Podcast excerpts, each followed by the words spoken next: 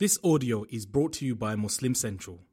Please consider donating to help cover our running costs and future projects by visiting www.muslimcentral.com forward slash donate. The benefit of it is for us to be able to know that indeed the Prophet ﷺ has spoken the truth when we see these in front of us. So it refreshes our iman and strengthens it. Secondly, for us to know that we're coming to an end, we're drawing closer to the end of time.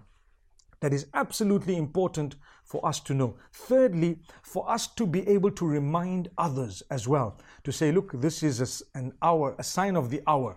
This is a sign of the end of times, and so on. So these are three interesting reasons why we actually learn the signs of the hour and we benefit from them